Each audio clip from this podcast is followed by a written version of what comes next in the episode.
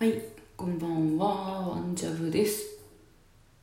この番組は1分で聴ける毎日お風呂系番組です。よろしくお願いします。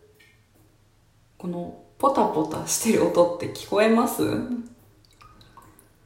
大体私の前にお風呂入るのがおばあちゃんなんですけど、あの、シャワーでね、体とか洗うんですけど、シャワーヘッドの方に、こう、一時的にお湯を止めるボタンがついていて、で、あの、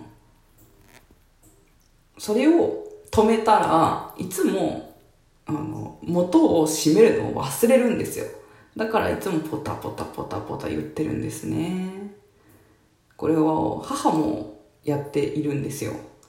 ミスってることが結構あって、で、私もたまにやっちゃうんですけど、そうすると私だけめっちゃ怒られるっていう、なんでかな